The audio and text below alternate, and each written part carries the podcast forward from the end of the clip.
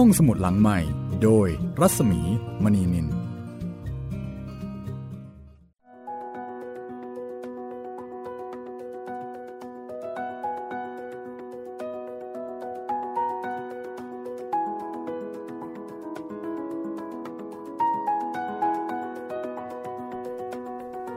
วัสดีค่ะ ต้อนรับคุณผู้ฟังเข้าสู่รายการห้องสมุดหลังใหม่ พบกันเช่นเคยที่นี่วิทยุไทย PBS ค่ะ กับรายการที่เล่าหนังสือให้คุณได้ฟังนะคะ ทุกวันจันทร์ถึงวันศุกร์แล้วก็สามารถฟังเรื่องสนุกสนุกๆได้ตลอดเวลา ที่นี่นะคะ www.thaipbsradio.com ค่ะ วันนี้จะเป็นตอนที่ 19 นะคะ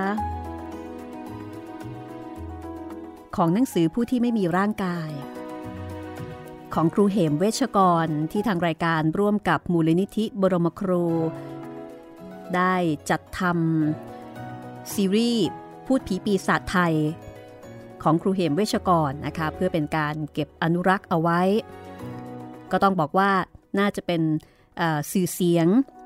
ที่เป็นผลงานของครูเหมเวชกรที่สมบูรณ์ที่สุดละค่ะ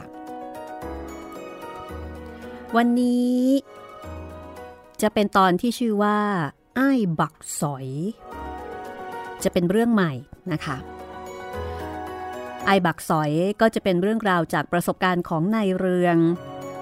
ชาวบ้านมาโพค่ะ ในเรืองที่อยู่กับตาแล้วก็ยาย เคยมาชุบตัวที่กรุงเทพอยู่พักหนึ่ง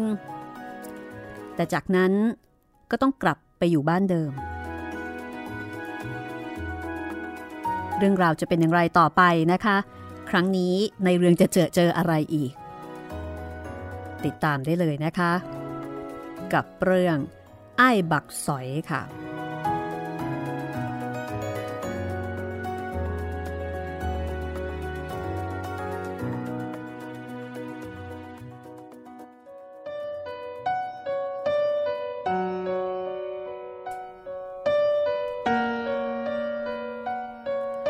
ผู้ฟังคงยังจำในเรื่องได้นะคะ ในเรื่องก็มีเรื่องเล่าหลายเรื่อง แล้วก็ล่าสุด กับเรื่องของไอทิดกล้าจำได้ไหมคะ ในตอนที่ชื่อว่า ไอ้กล้าตายไม่ได้ หลังจากผีทิดกล้าหยุดอารวาสชีวิตชาวบ้านมาโพก็กลับมาสงบอีกครั้งหนึ่ง ในช่วงที่ทิดกล้าอารวาสก็มีเรื่องราวของตาหิง ที่มาตายในศาลากลางป่าช้าด้วยนะคะ เรียกว่าช่วงนั้น ชุลมุนวุ่นวายกันมากทีเดียว แต่ว่าในส่วนของผีตาหิงนั้น ไม่ได้แสดงฤทธิเดชอะไร ตายแล้วก็แล้วไป ทางตำรวจ ก็รับหน้าที่สืบสวนการตายอย่างลึกลับของไตหิงไปอย่างมืดมัว คือไม่สามารถที่จะ สรุปได้ว่าไตหิงเนี่ยตายเพราะอะไร จากนั้นบ้านมาโพก็กลับคืนสู่ความสงบ ไม่มีวิญญาณผีมาสำแดงเดชอย่างที่แล้วอีก ทางบ้านของในเรือง ตากับยาย ได้นิมนต์พระมาเทศทุกวันพระตลอดพรรษา ชาวบ้านใกล้เคียงก็พร้อมใจกันมาฟังเทศไม่ขาดทำให้ในเรืองได้รู้จักกับพระอีกหลายรูป พระองค์หนึ่งมาเทศ ก็มีอีกองค์หนึ่งมาเป็นเพื่อนกันตอนจะกลับวัด คือแม้กระทั่งพระ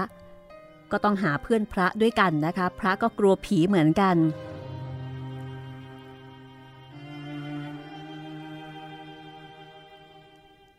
เวลาที่พระมา ก็จะมีการคุยเกี่ยวกับเรื่องโน้นเรื่องนี้ เช่น เรื่องไปเที่ยวพระพุทธบาทสระบุรี ซึ่งสนุกจูงใจในเรืองมาก เพราะว่าตั้งแต่เกิดมาเขาได้ยินแต่ชื่อพระบาท แต่ไม่เคยคิด ว่าในชีวิตนี้จะได้มีโอกาสไปนมัสการ ต้องบอกว่าแต่ก่อนนี้การไปนมัสการพระพุทธบาทสระบุรี ถือว่าเป็นหมุดหมายสำคัญอย่างหนึ่งในชีวิตของผู้คนทีเดียวนะคะ แล้วก็เป็นสถานที่สำคัญกึ่งๆ เป็นสถานที่น่าเที่ยว คือต้องไปได้สักครั้งหนึ่งในชีวิต พระท่านก็คุยให้ฟังอย่างสนุก บอกว่าการไปพระพุทธบาทสระบุรีนั้น เป็นการไปทำบุญที่มีการผจญภัยทั้งทางใจแล้วก็ทางร่างกาย ต้องใช้ความอดทนแข็งแกร่ง โดยเฉพาะในเวลาเที่ยวเขาเที่ยวถ้ำในยุคนั้นจะถือกันว่า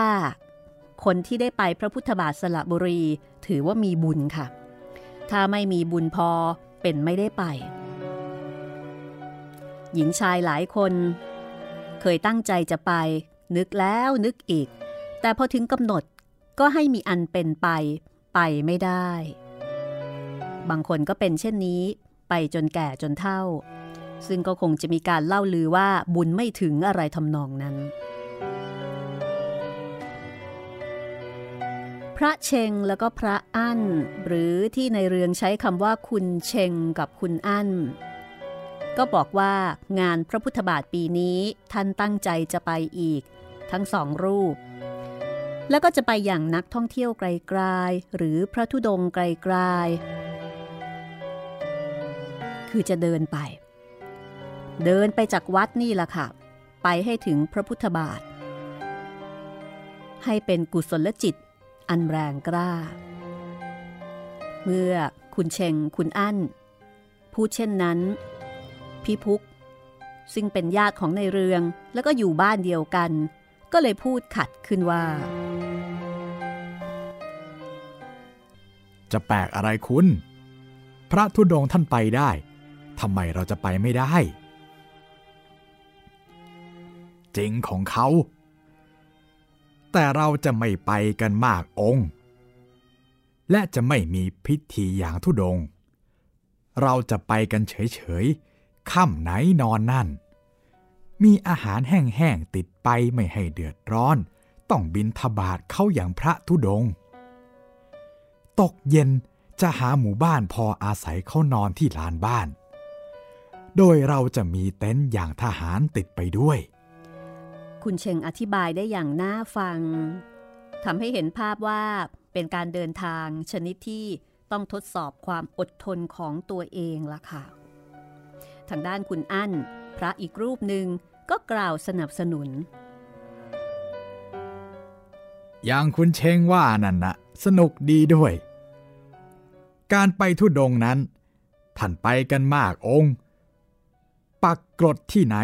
ที่นั่นก็มีคนชาวบ้าน มาหาอาหารคาวหวานมาถวายดูง่ายไป อย่างที่เราจะไปกันนี้ ไปอย่างคนธรรมดาเดินทางไป ถ้าใครจะทดสอบความอดทน สมัครไปด้วยก็ยังได้นะ ลองกันดูบ้าง ก็เรียกว่า เป็นการเดินทางที่ดูท้าทาย กึ่งกึ่งผจญภัยนิด ๆ ทางด้านคุณเชงก็เลยบอกว่าปีนี้เนี่ย จะไปแน่ ๆ แล้วก็จะไปอย่างไม่รบกวนใคร จะมีอาหารติดไปพอเดินทาง ถ้าอาหารหมดก็จะบ่ายหน้าเข้าหาหมู่บ้านที่มีร้านขายของ ซื้อของให้พอ แล้วก็เดินทางลัดไปอีกทำอย่างนี้ จนถึงได้ นมัสการพระพุทธบาท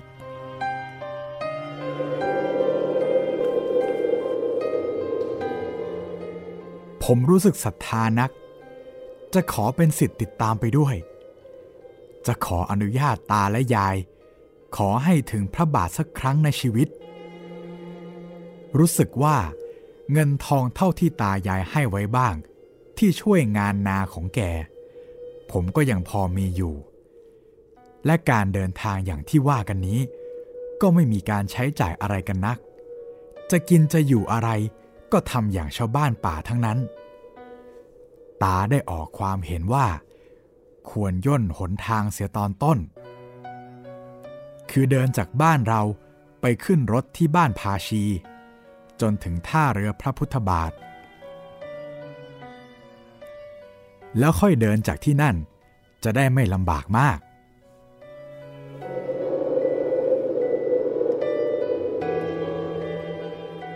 รั้นถึงฤดู ของการนมัสการพระพุทธบาท ในเรืองก็ได้ขออนุญาตยายกับตา แล้วก็ตกลงกับพระทั้งสองรูป คือตั้งใจจริง ๆ ในเรืองเตรียมตัวอย่างง่ายๆ มีเพียงกางเกงขาก้วย มีย่ามใบใหญ่มีเสื้อผ้าไป พอให้มีเปลี่ยน แล้วก็มีรองเท้ายางที่พร้อมจะย่ำเดิน ส่วนทางด้านพระเชง พระอั้น ท่านก็เตรียมของใช้กันเต็มที่ มีเต็นท์ที่ทำเองแบบทหาร ถ้ากลางแล้วจะนอนได้ถึงสามคน คือพระเชงนั้น ท่านเป็นพระภิกษุเชื้อสายจีน ก็พอมีเงินในการที่จะซื้อนอนซื้อนี่ มาใช้เพื่อความสะดวกสบายได้บ้าง ส่วนเรื่องของในเรืองกับเจ้าแฟงนั้นจำเจ้าแฟงได้ใช่ไหมคะ เจ้าแฟงก็เป็นเด็กรุ่นสาวที่เป็นเพื่อนสนิทกับนายเรือง แต่ก่อนหน้านี้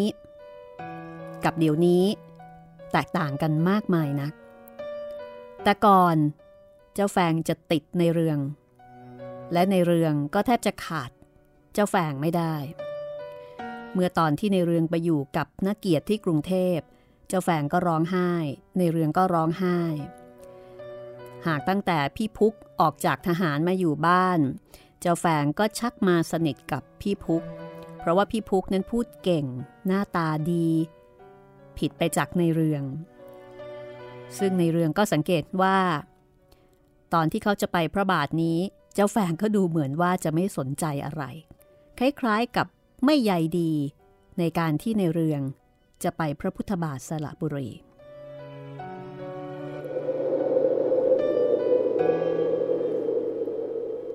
ผมกับพระได้ออกเดินทางตอนบ่าย มุ่งหน้าไปหนองตาโร่แล้ว จึงจะตัดเข้าบ้านผาชี ผมดีใจและคึกขนองเต็มที่ เดินตามหลังพระอย่างอารมณ์แจ่มใส แทบจะร้องเพลงเลย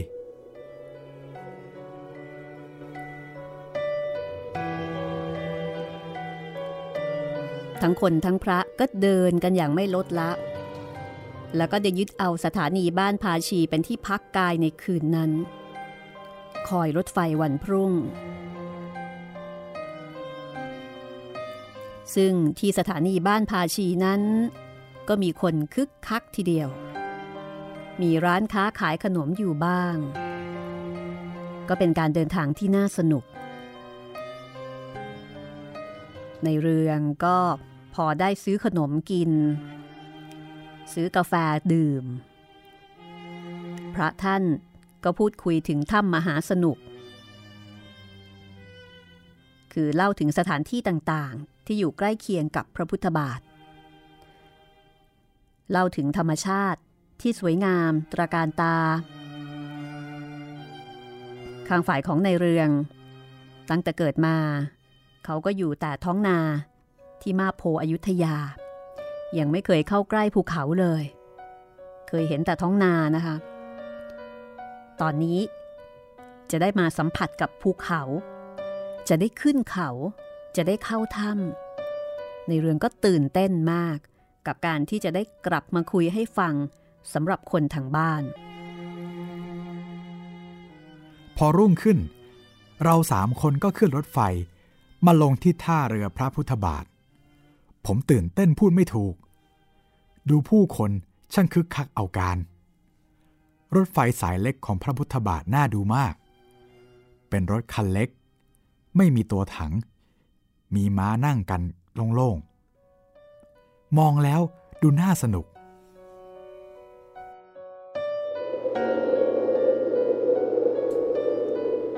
เสียงรถไฟสายเล็ก เปิดวีดเสียงยาวเสียงที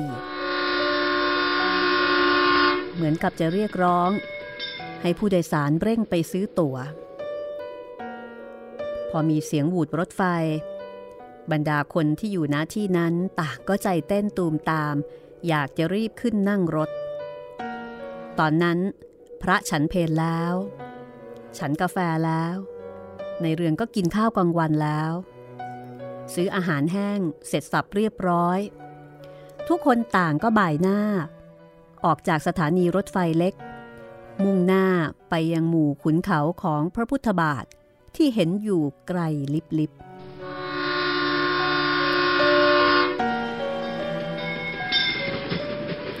การเดินทางครั้งนี้ เป็นการเดินแบบสุ่ม โดยมีเป้าหมายอยู่ข้างหน้า คือหมู่ขุนเขาอันหนาแน่น แล้วก็เกิดเรื่องขบขันกันพอดู คือเดินเดินไปเกิดไปติดหนองน้ำลึกขวางหน้า ต้องเดินอ้อมป่าละเมาะบางแห่งน้ำตื้นก็ใช้เดินลุยข้ามเอา ยิ่งเดินไป ก็ยิ่งไม่มีบ้านคน มีป่าบ้าง มีทุ่งเป็นหย่อมๆบ้าง มีเสียงนกร้อง ฟังเสียงวิเวกวังเวงใจ เดินกันมาอย่างไม่หักโหมนัก เพราะว่าระยะทางยังไกลเกินกว่าจะรีบให้ถึงได้ ก็เดินกันแบบสบายๆ เป็นการชมป่าชมเขาที่ไม่ได้รีบร้อนอะไรนะักเราออกจากสถานีรถไฟก็บ่ายแล้ว เมื่อมาวนเวียน ติดหนองติดบึงบ้างก็กินเวลาอยู่ เราเดินมาถึงตำบลอะไรเราไม่รู้ เห็นมีหมู่ไม้ครึ้ม และมีกระท่อมชาวบ้านอยู่หลังหนึ่ง เราก็หันเข้าหา เพื่อขอที่พักกับเขาในที่ใกล้ๆบ้านเขา ไม่ใช่ไปรบกวน นอนในกระท่อมเขา เราพบกับหญิงแก่ เจ้าของกระท่อม หญิงแก่ร้องเชิญให้แวะกินน้ำกินท่าได้ เราก็เข้าไปเจรจาขอพึ่งพา เพียงจะกางเต็นท์ที่หน้ากระท่อมเท่านั้น ไม่รบกวนอะไรมาก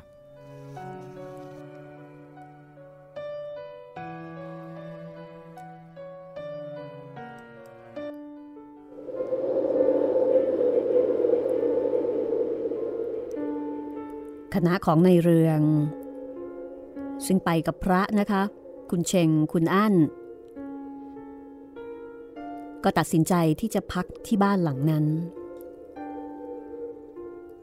อากาศชักจะเย็นตามฤดูกาลในเรืองเก็บไม้แห้งๆ ที่ร่วงหล่นในดงไม้ จะเอามาสุมไฟกันหนาว เพราะว่า ทั้งสามคนคือหนึ่งคนกับอีกสองรูปหรือว่าสององค์ จะกางเต็นท์นอนกันกลางแจ้ง คือไม่รบกวนยาย ในเรื่องรู้สึกสนุก ที่จะได้นอนกลางดินกันสักที ในเวลานั้นซึ่งเป็นเวลาโพรเพรมีชายหนุ่มไปไหนกลับมาหอบอะไรต่ออะไรมาด้วยยายเจ้าของบ้าน ก็บอกอะไรกับชายหนุ่มไปหลายคำก็คงจะบอกในเรื่องที่ว่า คณะของในเรืองมาขออาศัยนอนหน้ากระท่อมนั่นแหละ เจ้าหนุ่มคนนั้น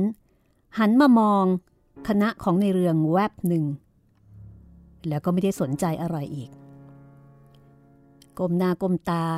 เก็บข้าวของ แขวนบ้างห้อยบ้าง ตามเรื่องของเขา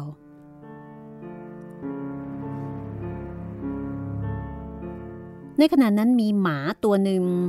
เป็นลูกหมาขนดำจนแทบมืด พอเห็นเจ้าหนุ่มนั่น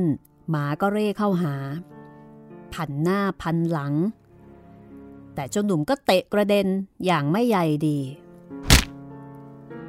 แล้วก็เตะค่อนข้างแรง เจ้าลูกหมานั่นถึงกับกระเด็น ร้องลั่นไปยืนตัวสั่นอยู่ห่างๆแต่เดี๋ยวก็ปราดเข้ามาพันหน้าพันหลังอีก คราวนี้ เจ้าหนุ่มนั่นโมโห ถึงกับกระทืบ จนเจ้าหมาน้อย ชักพลาดพลาด ผมใจหายวาบ ไม่คิดว่าจะเห็นการกระทำอย่างนั้น มันคงกระทืบซ้ำอยู่อย่างนั้น หมาก็ชักไปชักมา พระกับผมต่างมองตากัน ผมหุนหันเดือดใจ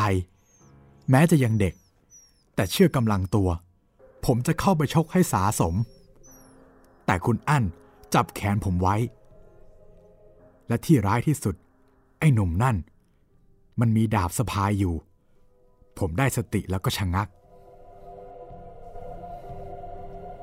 คือเป็นเหตุการณ์ที่ไม่น่าจะเกิดขึ้น เพราะว่าหมานั่นก็เป็นหมาของเจ้าหนุ่มคนนั้น เป็นหมาที่คุ้นเคยกันดีอยู่ แต่ทำไมถึงทำการทารุณเช่นนั้น ในเรืองมองอย่างไม่เข้าใจ ในขณะที่ยายเจ้าของบ้าน ก็ดูประหลาดนัก เพราะว่าแกมองดูการกระทำของเจ้าหนุ่มนั่นแบบเฉยๆ ไม่มีการร้องห้าม เหมือนชีวิตหมาเป็นมดเป็นปลวก คุณเชงกับคุณอั้นพระสององค์ก็มีสีหน้าโกรธอยู่มาก ราะว่าภาพที่เห็นมันไม่ใช่เรื่องปกติธรรมดา เพราะว่าหมาแค่มาพันหน้าพันหลังตามปกติเท่านั้น แต่การที่กระทืบซ้ำๆจนกระทั่ง หมาชักไปชักมา ก็ถือเป็นการกระทำที่ทารุณโหดร้าย ในขณะนั้นเอง คุณอั้นก็เอ่ยขึ้นก่อนว่า ไปจากที่นี่ดีกว่าขืนอยู่ เดี๋ยวศึกพระแน่ ดีเหมือนกัน เรามาทำบุญ จะกลายมาเป็นข้าคน ทั้งคุณเชงคุณอั้น ต่างก็รีบช่วยกันเก็บข้าวของ ยายเจ้าของกระท่อม ก็หลบหน้าเข้าบ้าน ส่วนไอ้หนุ่มตัวการก็ก้มหน้าก้มตาทำอะไรต่ออะไรอย่างไม่สนใจกับแขก ส่วนไอ้ลูกหมาตัวนั้น นอนตายตัวเหลว คณะของในเรืองออกไปจากที่นั่นโดยไม่มีการร่ำลา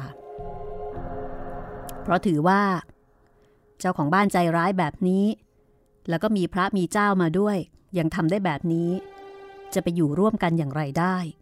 ช่างหัวใจยักษ์นัก ในเรืองรู้สึกว่าเกิดมาไม่เคยเห็นใครใจสัตว์แบบนี้เลย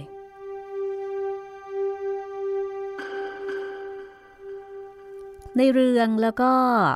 คุณอั้นคุณเชง เดินไกลจากที่เก่ามาแค่ไหนก็ไม่รู้ คือเดินไปเรื่อยๆ ข้างหน้า มีดงไม้ใหญ่ ๆ มืด มีกระท่อมใหญ่ปลูกแบบโรงนา ใช้พื้นดินเป็นพื้นบ้าน แล้วก็แลจะมีคนอยู่มากคน เพราะว่า เห็นมีการจุดใต้จุดคบสว่างเอาการ ในเรืองคุณอั้นคุณเชง ก็เลยเดินเข้าไป พอคนที่บ้านนั้น เห็นมีพระมาด้วย ต่างก็ยกมือไหว้แล้วก็รับรองกันวุ่นวาย พระก็เล่าเหตุการณ์ที่ผ่านมาให้ชาวบ้านฟังตั้งแต่ต้น ปรากฏว่า ทุกคนมีสีหน้า ตื่นตกใจ มองหน้ากัน แล้วชายมีอายุคนหนึ่งก็ถามขึ้นว่า ไอ้บักซอย มันกระทืบลูกหมาดำนั่นใช่ไหมครับ ชายผู้นั้นถาม ซึ่งทั้งสามคือในเรืองแล้วก็พระอีกสององค์ ก็ตอบออกไปเกือบพร้อมกัน โดยที่ตอนนั้นก็ไม่ได้เฉลียวใจ ว่าทำไมคนบ้านนี้จึงถามอย่างนั้น แล้วทั้งหญิงทั้งชาย ก็เชิญในเรืองและพระอีกสองรูปเข้ากระท่อม ใครผ่านมาที่บ้านนั้น ไอ้บักสอยมันก็ทำอย่างนั้นแหละ หญิงคนหนึ่งพูด แล้วอีกหลายคนก็หัวเราะกันขึ้นมันเป็นเรื่องประหลาดเสียแล้ว บ้านไอ้หนุ่มนั่น ต้องเป็นอย่างไรเสียแล้ว ตอนแรก ชายสูงอายุ ถามถึงไอ้หนุ่มกระทืบลูกหมาดำก็เป็นเรื่องที่น่าจะเอะใจอยู่ แต่พอผู้หญิงคนนี้พูดขึ้นอีก แล้วก็มีคนหัวเราะรับ ในเรืองก็ชักจะเอะใจ หันไปมองหน้าพระ ในขณะที่พระ ก็มองหน้าในเรืองแบบไม่เข้าใจ นานมาแล้ว ใครผ่านไปแวะบ้าน มันก็ทำอย่างนั้นทุกทีน่ะแหละท่านนอนกันในนี้ดีกว่า โอ้ย แถวนี้เขารู้กัน กลางคืนไม่มีใครผ่านบ้านไอ้สอยหรอก ก็แสดงว่า ชายผู้นั้นชื่อว่านายสอย คุณอั้นก็เลยถามด้วยความสงสัยว่า เอ๊ะ มันยังไงกันโยม บ้านนั้นไม่มีคนครับ ไอ้บักสอยกยายมันตายมานานแล้ว กระท่อมนั่นเป็นกระท่อมร้างนะครับ ใครผ่านไปทางนั้น มันก็กระทืบหมาดำตัวนั้นทุกที ในเรื่องฟังแล้วถึงกับสะดุ้ง ใจวูบ ขนหัวลุก ส่วนคุณเชงกับคุณอั้นก็ตาค้าง ตายละ นี่โดนผีหลอกหรือนี่ คุณอั้นก็บอกว่า ถ้าอย่างนั้นก็คงจะโดนเข้าแล้ว ฝ่ายหญิงนั่น ก็อธิบายต่อว่า เป็นเช่นนั้น คือไอ้สอยจะทำแบบนั้น ถ้ามีใครเข้าไปในที่ของเขา ทุกคนก็ตะลึงนิ่งกันไปหมด มองหน้ากันแล้วก็ถอนใจยาว นี่ดีว่า ตัดสินใจ เข้ามานอนกันเสียในกระท่อม ถ้ากางเต็นท์นอนข้างนอกกระท่อม ยามดึกจะได้พบกับอะไรอีกก็ไม่ทราบ หลังจากนั้น คุณอั้นก็เลยบ่นบอกว่าแหม เราเป็นพระแท้ๆ มันยังหลอกเราได้ พระอย่างเราไม่ใช่หมอผี มันไม่กลัวเราหรอก เรื่องผีละก็ พระเจ้าอะไรก็เถอะ มันเอาเท่านั้นนะครับ ชายแก่นั้นพูดแล้วก็หัวเราะขำ สรุปว่าผีไม่กลัวพระ พระก็ถูกผีหลอกด้วย จากนั้นคนในกระท่อมคนหนึ่ง ก็ได้จัดการต้มน้ำร้อน แถวนั้นไม่มีใบชา เขาก็ไปเด็ดใบไม้อะไรไม่ทราบ มาปิ้งไฟ แล้วก็เอามาชงน้ำแทนใบชาถวายพระ พระก็ฉันตามศรัทธา เจ้าของบ้านก็ได้คุยอะไรต่ออะไรเป็นอย่างดี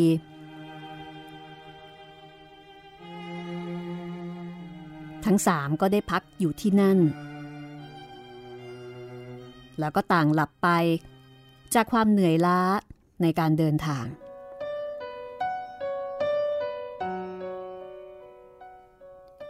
รุ่งเช้า หลังจากที่ตื่นเรียบร้อยแล้ว ในเรือง ก็ถึงกลับตกใจ สะดุ้งไปทั้งตัว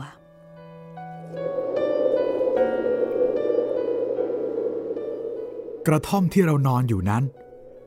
เกิดความผิดแผกไปเสียแล้ว ไม่มีใครอยู่เลย นอกจากเราสามคน ผู้คนทั้งหมดที่เราพูดคุยกันเมื่อคืนนี้ ไม่มีสักคน เงียบเชียบ ข้าวของอะไรก็ไม่มี แสงอาทิตย์ ลอดหลังคาลงมาแจ่มจ้า พอแงนขึ้นไปดู ก็เห็นว่าไม่มีแฝกหรือใบจากมุ่งหลังคาอยู่เลย มีแต่เถาไม้เลื้อยแทน ฝากระท่อม ก็มีบ้างไม่มีบ้าง มันคือกระท่อมร้างนั่นเอง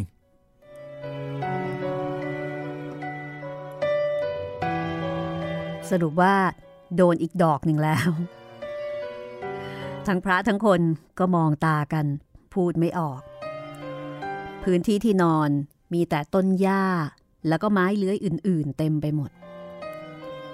ถูกผีหลอกซ้ำสองนะคะอย่างไม่น่าเชื่อ ไม่น่าเชื่อ เพราะว่าเมื่อคืนนี้ก่อนที่จะหลับไป ทั้งเด็กทั้งผู้ใหญ่ ซึ่งมีอยู่ด้วยกันหลายคน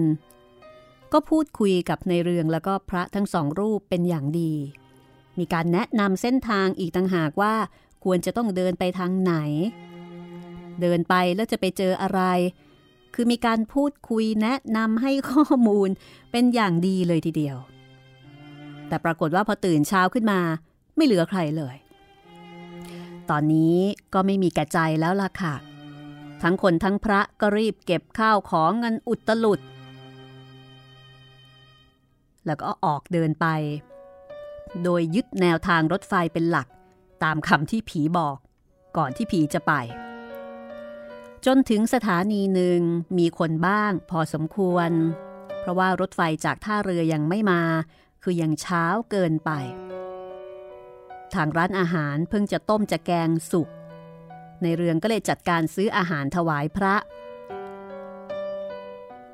แล้วก็นั่งนึกถึงเหตุการณ์ที่ผ่านมาว่าฮึมสงสัยชะตาไม่ดีแน่ ๆ ถูกผีหลอกซ้ำซ้อนถึงสองหน แต่ครั้นนึกไปคิดไป และตามที่ยังจดจำได้ ก็ดูว่าถูกผีหลอกหนเดียวนั่นเอง ไม่ใช่ถูกหลอกสองหนอย่างที่นึก เพราะว่าตอนที่ออกจากกระท่อมมา เขาก็ดูว่ามันเป็นลักษณะของกระท่อม ไอ้บักสอยนั่นเอง แต่ทุกคนคิดว่า จากไปแล้วเมื่อเกิดความไม่พอใจไอ้บักสอย แล้วก็ไปเจอกระท่อมใหม่ ได้พักที่นั่น แต่แท้จริงแล้ว กระท่อมใหม่นั้นก็ยังคงเป็นกระท่อมของไอ้บักสอยนั่นเอง คือมันหลอกให้รู้สึกว่า จากไปแล้วไปเจอกระท่อมหลังใหม่ ก็คือถูกไอ้บักสอยนั่นแหละ หลอกเอา พอคิดได้อย่างนี้ ในเรืองก็บอกกับพระทั้งสอง ซึ่งคุณเชงก็พยักหน้าก่อนจะบอกว่า ฉันก็ว่าอย่างนั้นแหละ ไอ้ลักษณะต่างๆ มันก็ลักษณะกระท่อมไอ้สอย แต่ทำไมเราว่าเราเดินห่างออกไปมาก จึงพบกระท่อมใหม่ จะออกมาตอนเช้า นี่ชักจะจำได้ว่ามันเป็นที่เก่า ผมจะพูดแล้ว แต่เกรงว่าตัวเองจะตาฝาดไป เพราะราวไม้ที่ปักอยู่หน้ากระท่อม ที่เราเห็นไอ้สอย มันเอาอะไรขึ้นตาขึ้นพึง มันก็มีอยู่ดังนั้น จริงครับ อะไรอะไรมันก็เป็นกระท่อมไอ้สอย ต้นหมากรากไม้ก็มีอย่างเดียวกัน สรุปว่าโดนหลอกคนเดียวนะคะ คือโดนไอ้สอยนั่นแหละ หลอกสองรูปแบบไม่ให้ซ้ำกัน ดังนั้นเมื่อเสร็จอาหารแล้ว ก็ออกเดินทางตามที่ผีบอก แต่ก็นับว่าเป็นผีที่มีจัญญาวิชาชีพนะคะ หลอกแล้วก็บอกเส้นทางให้คำแนะนำด้วย ก็เดินไปตามนั้นนะคะ เลาะไปตามทางรถไฟ จนถึงตำบลเจ้าพ่อเขาตก ก็แวะเข้าไปที่ศาลไปสักการะเจ้าพ่อเขาตก ก็นั่งเล่นแถวๆนั้น จนเห็นคนเดินทางมาจากพระบาท เพื่อจะผ่านไปถ้ำมหาสนุก ก็เลยถือโอกาสเดินสวนทางกับพวกนั้น เข้าพระบาทดีกว่าที่จะเดินสุ่มไป เพราะว่าเดินมามากแล้วเมื่อวานนี้กับการเดินไปสุ่มๆ ครั้นเดินทางเข้าสู่ลานพระบาทแล้ว ในเรืองก็ตื่นเต้นนัก เพราะว่าเจอผู้คนมากมาย มีร้านมีรวงเต็มไปหมด ผู้คนก็เดินกันขวักไขว่ซื้อของกินบ้าง มีอาหารอะไรต่ออะไรเต็มไปหมด มีทั้งร้านที่ปลูกขึ้นกับร้านที่แบกระดิน คือน่าสนุก น่าตื่นตาตื่นใจ คนที่มาก็มีทั้งชาวกรุงเทพแล้วก็คนบ้านนอก ทั้งจีน ทั้งลาว อึงคนึงไป เมื่อมาถึงที่หมายแล้ว ก็เข้าหาร้านอาหาร ให้พระฉันเพนแล้วก็เข้าสักการะ ที่วัดพระบาท หาน้ำอาบเรียบร้อย ก็นั่งพักรอผ้าอาบน้ำแห้ง แล้วก็พับใส่ย่าม แล้วก็เที่ยวที่ใกล้ๆ ตามที่พระสององค์ท่านชำนาญทางนำไป กะว่าวันรุ่งขึ้น จะขึ้นปิดทองรอยพระพุทธบาท ในวันนี้ก็ไปเที่ยวแค่ถ้ำประทุน ก็เป็นครั้งแรกในชีวิตของในเรืองที่ได้เข้าถ้ำแล้วก็ได้ขึ้นเขา ได้ชมบ่อพรานล้างเนื้อ ได้เห็นรอยปักหอก แล้วก็ที่คุกเข่ารับหอกของพรานบุญตามตำนานรอยพระพุทธบาท แล้วก็ได้เห็นถ้ำกินนอนถ้ำระฆัง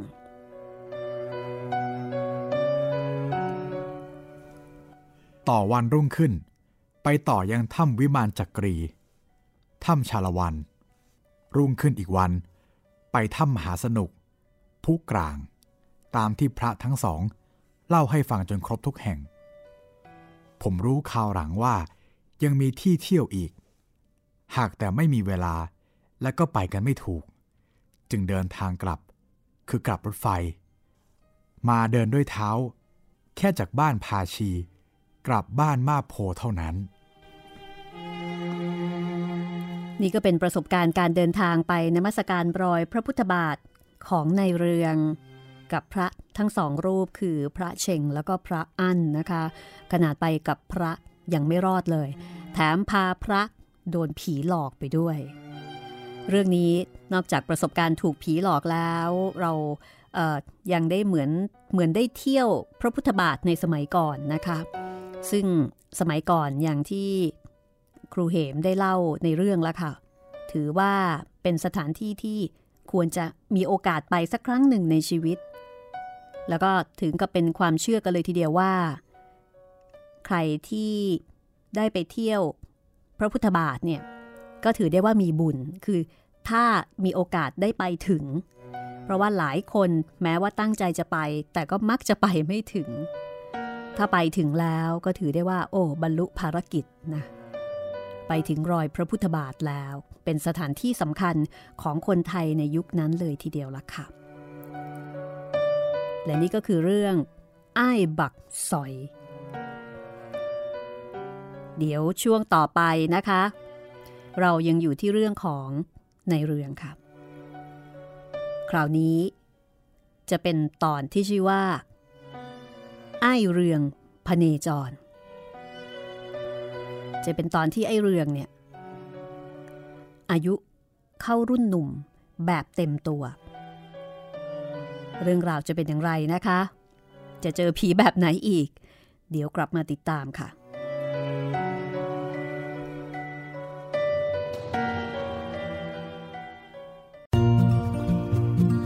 ห้องสมุดหลังใหม่ โดยรัศมีมณีนิน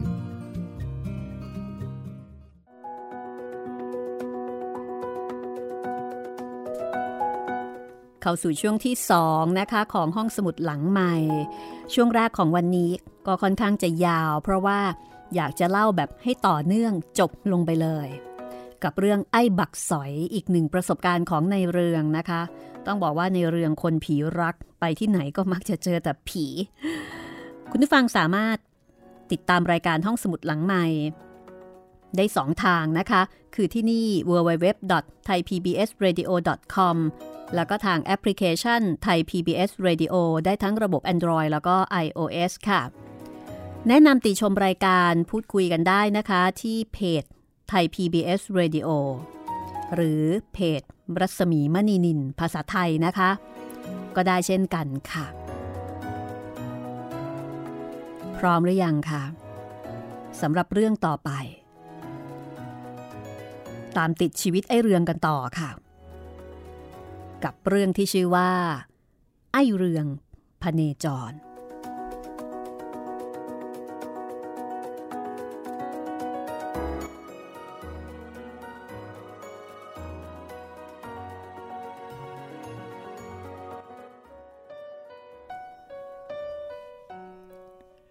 ท่านผู้อ่านที่เคารพของผม ท่านยังคงจำผมได้ใช่ไหมครับ ผมไอเรืองยังไงล่ะครับ ไอเรืองลูกบ้านมาโพ หลานตาแม้นยายโฉม และบ้านใกล้ชิด เรียกว่าเรือนแทบจะติดกันก็คือเรือนลุงโนดป้ากระออม และเจ้าแฟงลูกสาวของแก รวมสามคน ส่วนเรือนผมก็สามคนด้วยกันตายายและผม แต่เดี๋ยวนี้ พี่พุกที่เป็นหลานตาและยายโดยตรง ได้รับราชการทหารพ้นมาแล้ว มารวมกันอยู่เป็นสี่คน บัดนี้ไอเรื่องของท่าน อายุเข้าหนุ่มแล้วเต็มตัว ถูกเกณฑ์ทหาร ครั้นไปคัดเลือก กลับหลุดพ้นมาได้ จึงกลับมาอยู่บ้าน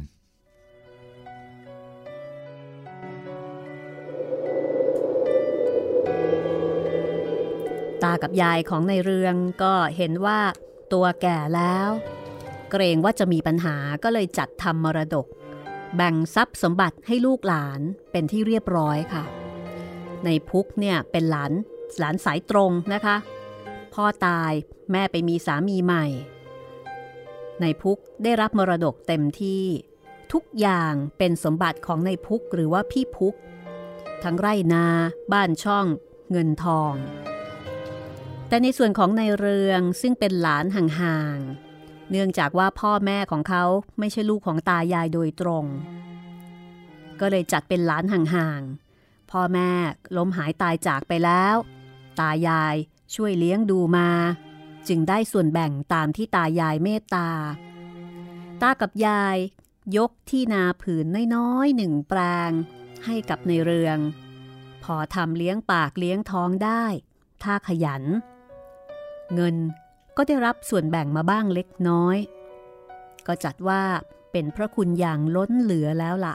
สำหรับลูกที่ไม่มีพ่อมีแม่ เพราะว่าตากับยายเลี้ยงมานี่ก็ถือว่า เป็นบุญคุณ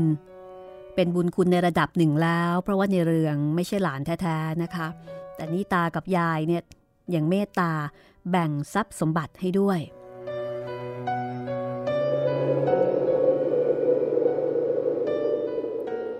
ในชีวิตของในเรืองนั้น ก็เป็นเด็กบ้านนอกคนหนึ่ง เป็นเด็กบ้านนอกที่ไม่ได้เรียนหนังสือหนังหาอะไร ก็เรียนแค่อ่านออกเขียนได้ แต่ว่าครั้งหนึ่งที่เคยติดตามนักเกียรติญาติห่างๆไปทำงานโรงพิมพ์ที่กรุงเทพ ก็ทำให้ในเรืองได้พอฝึกฝน งานที่โรงพิมพ์ ก็เหมือนกับ ไปชุบตัว ในฐานะคนที่เคยไปอยู่กรุงเทพมาทำงานที่นั่นได้พักหนึ่ง พอนักเกียรติตาย เพราะว่าไปลงเล่นการเมือง แล้วก็ถูกฆ่าตายอย่างลึกลับ ในเรืองก็เลยต้องกลับมา คลุกคลีใช้ชีวิตอยู่กับวัวกับควายที่ท้องนาเหมือนเดิม จนกระทั่งบัดนี้ พรุ่งนี้แต่เช้ามืด ในเรือง ได้รับหน้าที่ให้เดินทางไปที่ทุ่งบางสะแกเพื่อนำบัตรแต่งงาน ระหว่างพี่พุก กับนางสาวแฟง ลูกของลุงโนดกับป้ากะออม ไปส่งให้วงญาติในย่านนั้นทั้งหมด ก็คือรับหน้าที่เป็นคนแจกการ์ดนั่นเอง แล้วก็เป็นคนแจกการ์ดงานแต่งระหว่าง แฟง ซึ่งแต่ก่อนนี้เคยสนิทสนมกับในเรืองเป็นอย่างมาก พอนึกถึงตรงนี้ ใจผมมันปวดร้าว เหมือนมีแผลกัดหนองอยู่ แม่สาวแฟงนี้ แต่เมื่อเล็กๆ เขากับผม เหมือนเรือที่ขาดพายไม่ได้ เราเลี้ยงควายมาด้วยกัน จนรุ่นหนุ่มรุ่นสาว ผมขาดหายไปไหน เจ้าแฟงก็จะแอบร้องไห้เพราะผม โดยมีใจตรงกันว่า เรารักกัน หากแต่ว่า เราทั้งคู่ยังเป็นเพียงรุ่นกระต่อจะพูดว่ารักกันนั้นมิบังควร ทั้งคู่จึงต่างเก็บคำว่ารัก ไว้เพียงในใจ คือในสังคมของในเรืองนั้น ก็คงจะต้องเออเก็บความรู้สึก และตอนนั้นก็ยังเป็นเด็กอยู่ด้วย คือถือว่าเป็นเด็กสำหรับในชุมชน ก็รู้กันแต่ในใจว่าโอเคชอบพอกัน แต่เรื่องมันมาเปลี่ยนไป เมื่อตอนที่พี่พุกออกมาจากทหารนี่ละแม่แฟงเนี่ยเกิดไปสนิทกับพี่พุก เพราะว่าพี่พุกเนี่ยเป็นคือออกมาจากทหาร ก็แมนมาเต็มที่ เป็นคนหน้าตาดี เฉลียวฉลาด พูดเก่ง เมื่อการเป็นไปอย่างนี้ ในเรืองก็เลยพูดอะไรไม่ออก เพราะว่าก่อนหน้านั้น ในเรืองกับแม่แฟงก็ไม่ได้เคยพูดอะไรแบบ ที่เป็นการตกลงกันชัดเจนตั้งแต่ตอนแรก คือไม่ได้ตกลงกัน แล้วก็ไม่ได้ประกาศ ให้คนอื่นรู้ว่าเป็นแฟนกัน เรื่องของเรื่องก็คือ มัวแต่รอ รอให้อายุครบหนุ่มครบสาวเต็มที่จึงจะประกาศ แต่ก็ไม่ทันซะแล้ว เพราะว่าพี่พุกเนี่ย เป็นหนุ่มรูปงาม แล้วก็เพียบพร้อมด้วยหลักฐานฐานะ พอแม่แฟงเจอพี่พุกก็เลยเปลี่ยนใจ จากในเรืองซึ่งเป็นเพียงหลานห่างๆ แล้วก็ไปรักกับพี่พุกซึ่งเป็นลูกแท้ๆ ของตากับยาย ผมจะตัดพ้อต่อว่า ก็ไม่ทราบจะเอาคำไหนต่อว่าเขาได้ ผมมันหมดทางจะตั้งสำนวนพูดเสียจริง เพราะไอ้ฐานะอันแท้จริงมันขัดอยู่ ผมมันหลานกาฝาก มีฐานะคล้ายควายที่เขาเลี้ยงไว้ ฐานะไม่มีจะอ้าง รูปร่างก็ไม่ส่งเสริมคำพูดก็ไม่มีเสน่ห์จะพูดได้ก็ตรงไปตรงมา มันก็หมดท่า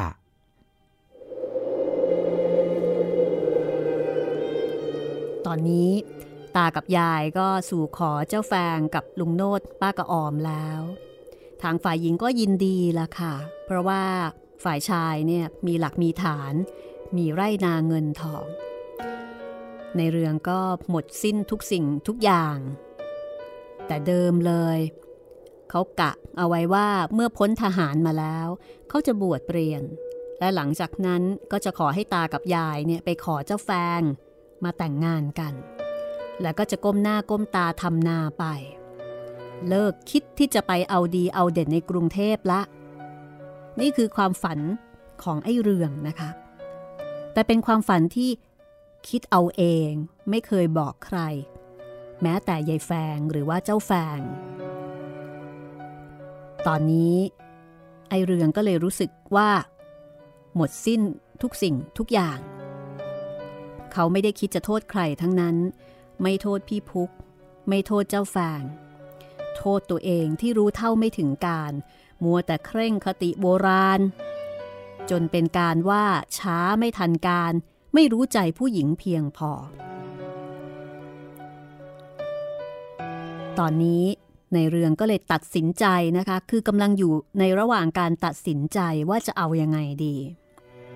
เพราะว่าถ้าจะให้อยู่ที่นี่ต่อไปแหมมันก็เป็นช่วงเวลาที่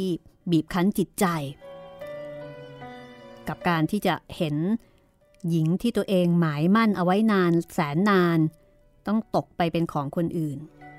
จะทนดูพี่พุก แล้วก็เจ้าแฟงมีความสุขกันในชายคาเรือนเดียว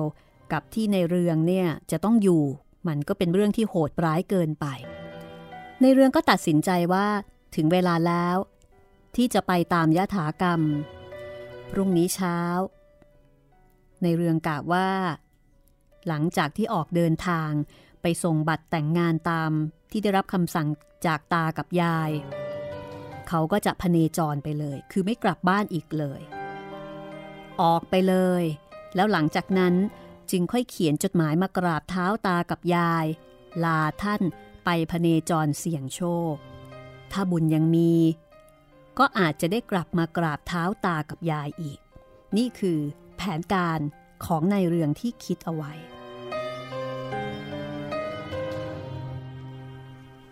ผมนึกมาถึงตรงนี้แล้ว ก็ต้องร้องไห้คนเดียวในความมืด พอหันมาดูเรือนเจ้าแฟงด้วยน้ำตา ก็เห็นว่า มืดไปทั้งบ้าน เขาคงหลับอย่างสบาย พรุ่งนี้เช้าแล้วเจ้าแฟงเอ้ย ไอ้เพื่อนที่เคยเลี้ยงควายกับเองจะจากไปแล้ว เองไม่รู้ไม่เห็นหรอก อกข้าเป็นอย่างไร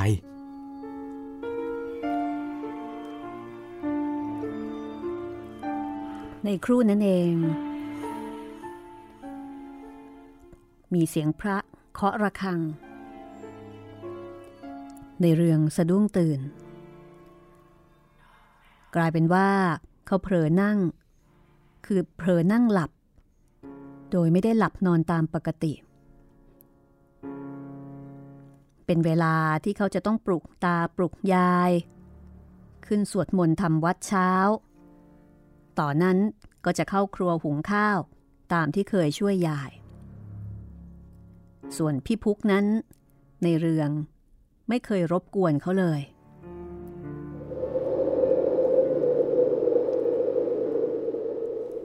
อนิจจา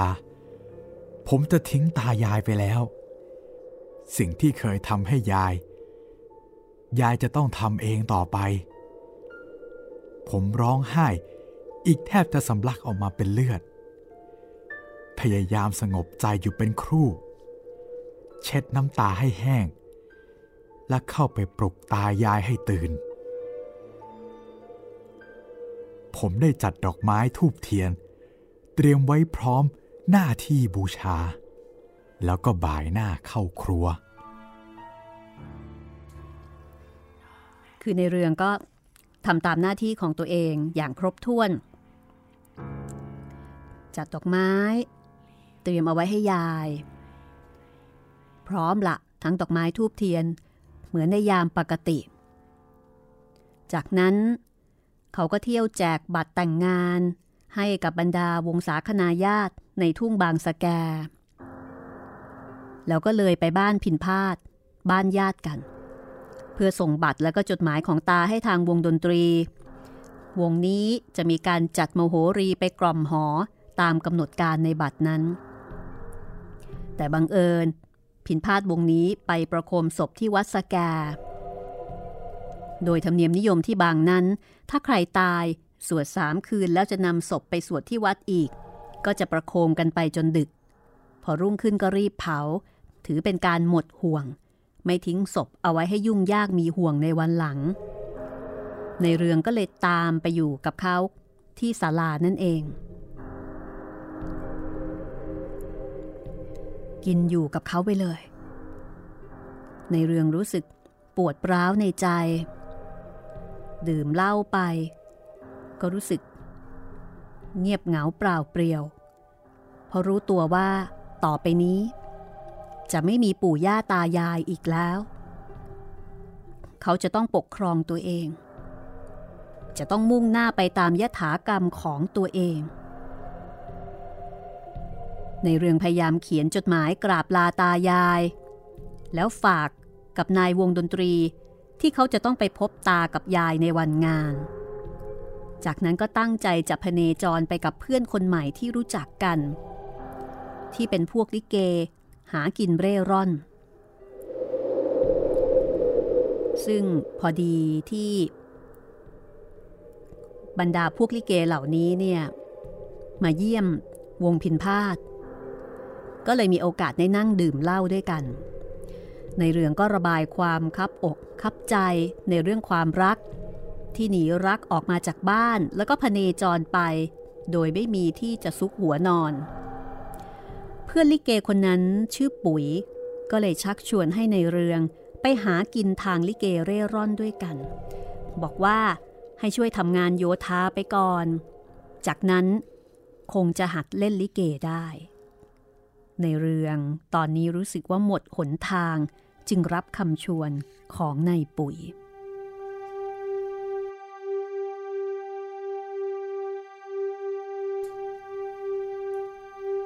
เรื่องราวจะเป็นอย่างไรต่อไปต้องติดตามต่อนะคะ กับชะตากรรมของนายเรือง ครั้งนี้ คงไม่ใช่เล่นๆเหมือนทุกครั้ง เพราะว่าเป็นเรื่องชีวิตที่เปลี่ยนไปของในเรืองด้วย ก็ถือได้ว่าเป็นวิกฤตในชีวิตของในเรืองเลยทีเดียวนะคะ กับการที่อกหักช้ำรัก รักกับแม่แฟงโดยที่ไม่ได้บอกกับใคร แม้แต่ฝ่ายหญิง ตั้งใจจะรอวันเวลาที่เหมาะสม แต่แล้วก็ถูกปาดหน้าเค้กไปซะก่อนโดยพี่พุกคนใกล้ตัวนั่นเอง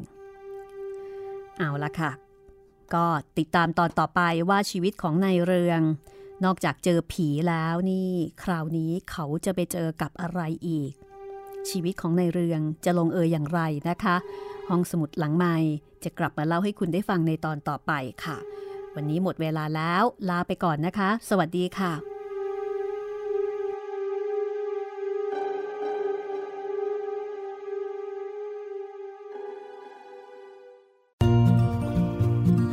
ห้องสมุดหลังใหม่ โดยรัศมีมณีนิน